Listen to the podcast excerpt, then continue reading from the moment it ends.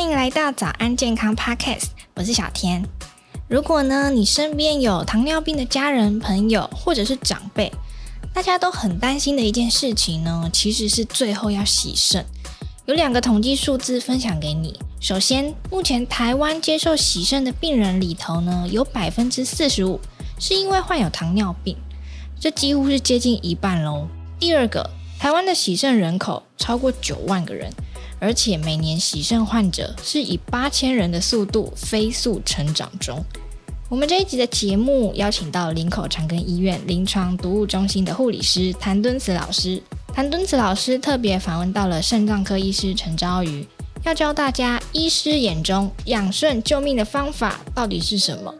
其实把三个要点注意好，人人可以远离洗肾的人生。接下来请收听这一集谭敦慈老师的防毒教室。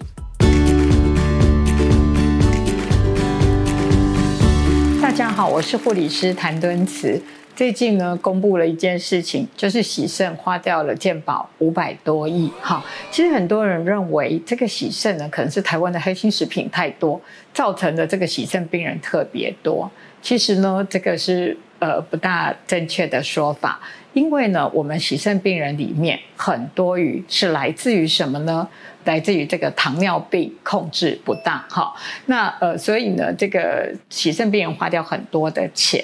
但是事实上呢，是因为糖尿病没控制好，或者是高血压没控制好来的，哈。那呃，我们的这个洗肾病人里面很多来自于糖尿病的病人。那陈医师，你的病人里面很多是来自于这些糖尿病的吧？对，大概呃，我们统计起来，大概透析的病患大概有将近一半。的病人，他都是因为糖尿病肾病变的关系，造成他最后呃肾功能的恶化，最后走到洗肾这个途径。对，尤其呢，很多人都会说哈，哎呀，我不爱加油啊，我去加油啊，料哈，我爱油剂也派去。其实呢，这个是以前林医师觉得最困扰的一件事。坦白讲，你的三高，你这个糖尿病没有好好的控制。其实才是走向洗肾最重要的。其实我大概要讲几个案例，然后以前临时的门诊有一个病人，是一个很年轻，而且我们现在糖尿病又很年轻化，那他是比较肥胖的，但是呢，他糖尿病合并尿中出现微小蛋白的时候，就被转到临时的门诊。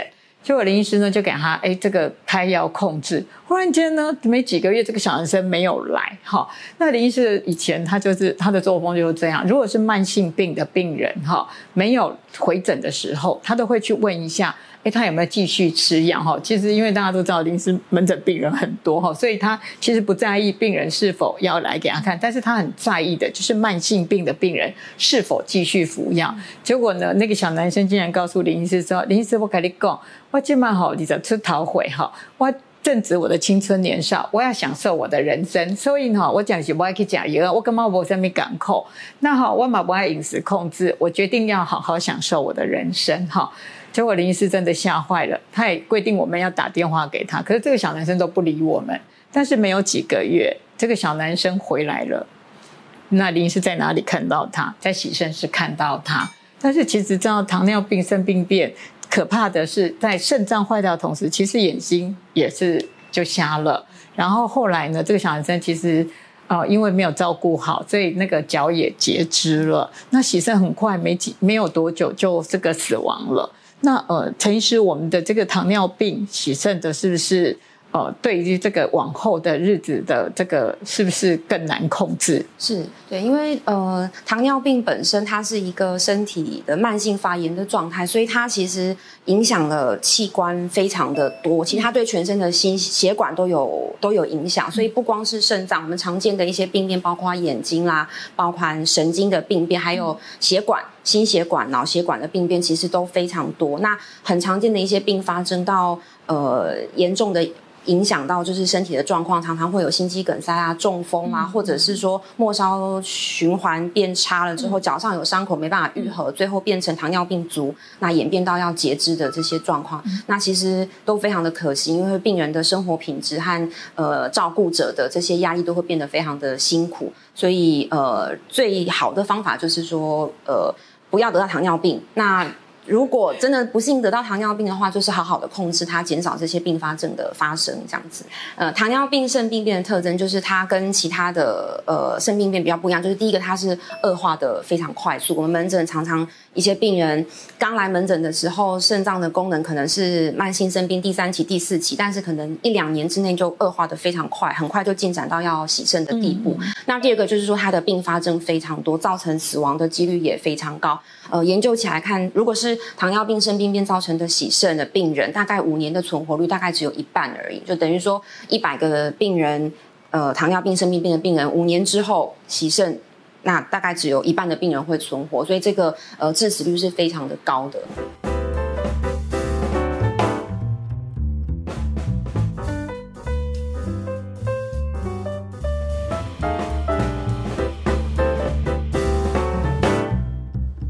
呢，已经有年轻化的趋势了。一个二十多岁的年轻男子，正是因为没有控制好血糖的问题，没几个月之后呢，走上洗肾之路，眼睛失明，腿部截肢，最后不幸死亡。其实就像医生说的，糖尿病是全身的慢性发炎，而糖尿病肾病变的致死率更是非常的高。今天邀请到的是肾脏科医师陈昭瑜，护理师谭敦慈。这一集节目要告诉大家，即便你或者你的家人有糖尿病或三高，只要注意好三件事情，也可以不必走上洗肾这一条路，或许就是我们救命的关键。那陈医师，我们常常呢，就是。这个病人都会觉得说啊，我吃药比较简单，那我不要打针。可是好像国外有一些研究就发现，及早采用这个打针的这个胰岛素的方式，反而会减少这些呃肾脏病的这个发生的这个几率，是这样子吗？对，其实呃主要的要点还是说血糖要控制理想。嗯嗯。对，那病人常常有一个迷思，就是说还会听到一些传言说啊，呃不能绝对不能打针，打了就要洗肾。好，就是病人会有这些迷思。那我常常告诉就是。在门诊会跟病人讲一个很好的比方啊，就是我会跟他讲说，今天我会戴眼镜戴一辈子，是因为我近视，而不是因为我戴了眼镜之后我要戴一辈子。所以一样的道理，就是说今天你会洗肾，不是因为打针的关系，嗯，是因为糖尿病没有控制好。那造成了后续的这些病变，所以你会洗肾，而不是跟打针有关系。反而你打针，如果让你的血糖稳定了之后，你的这些并发症会减少，你洗肾的几率反而会降低。对，所以就是这样讲之后，病人哎好像就比较能够理解说，为什么我们在他血糖控制不理想，或者是说，呃，在他有需要的时候跟他讲说，哎如果真的吃药都降不下来的话，那是不是考虑打胰岛素，让你的血糖比较稳定？嗯，这样子会是一个比较好的状况。对对，其实哈、哦，我大概想到，就我爸爸有没有？我爸爸他是因为他有气喘病，他有服用类固醇，所以他得到糖尿病四十几年。但是我爸爸八十几岁往生的时候，其实眼睛是好的，肾脏是好的。那其实我爸爸一开始这个有糖尿病的时候，他就开始采取的就是打针。但是我爸爸呢，他利己慎言，他对每天的总卡路里他是非常严格的，而且他每次哦吃完饭之后。他如果说一般正常来讲，他会走半个小时左右，但是他如果今天诶有吃到多一点的量，他就会走一个小时。所以我爸爸呢，其实他的糖化血色素其实都控制在六点多到七的中间，哈。那我们也常讲说，要你七了没？哈，其实就是要把这个呃糖化血色素控制在七以下，这是非常重要的。所以陈医师要再提醒大家，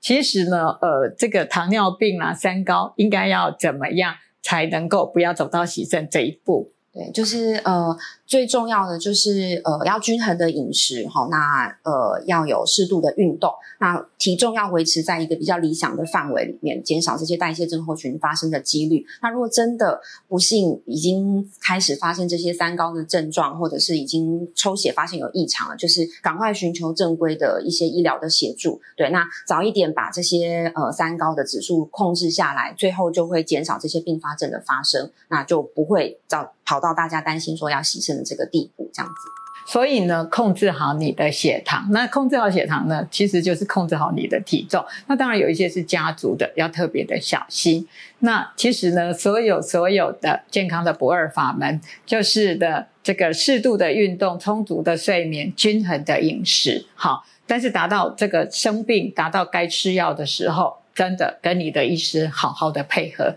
这样才不会走到洗肾这一条路。如果喜欢我们这一集的早安健康 Podcast，记得订阅我们，然后留下你的五星好评。还有其他想听的内容，也可以留言告诉我们哟。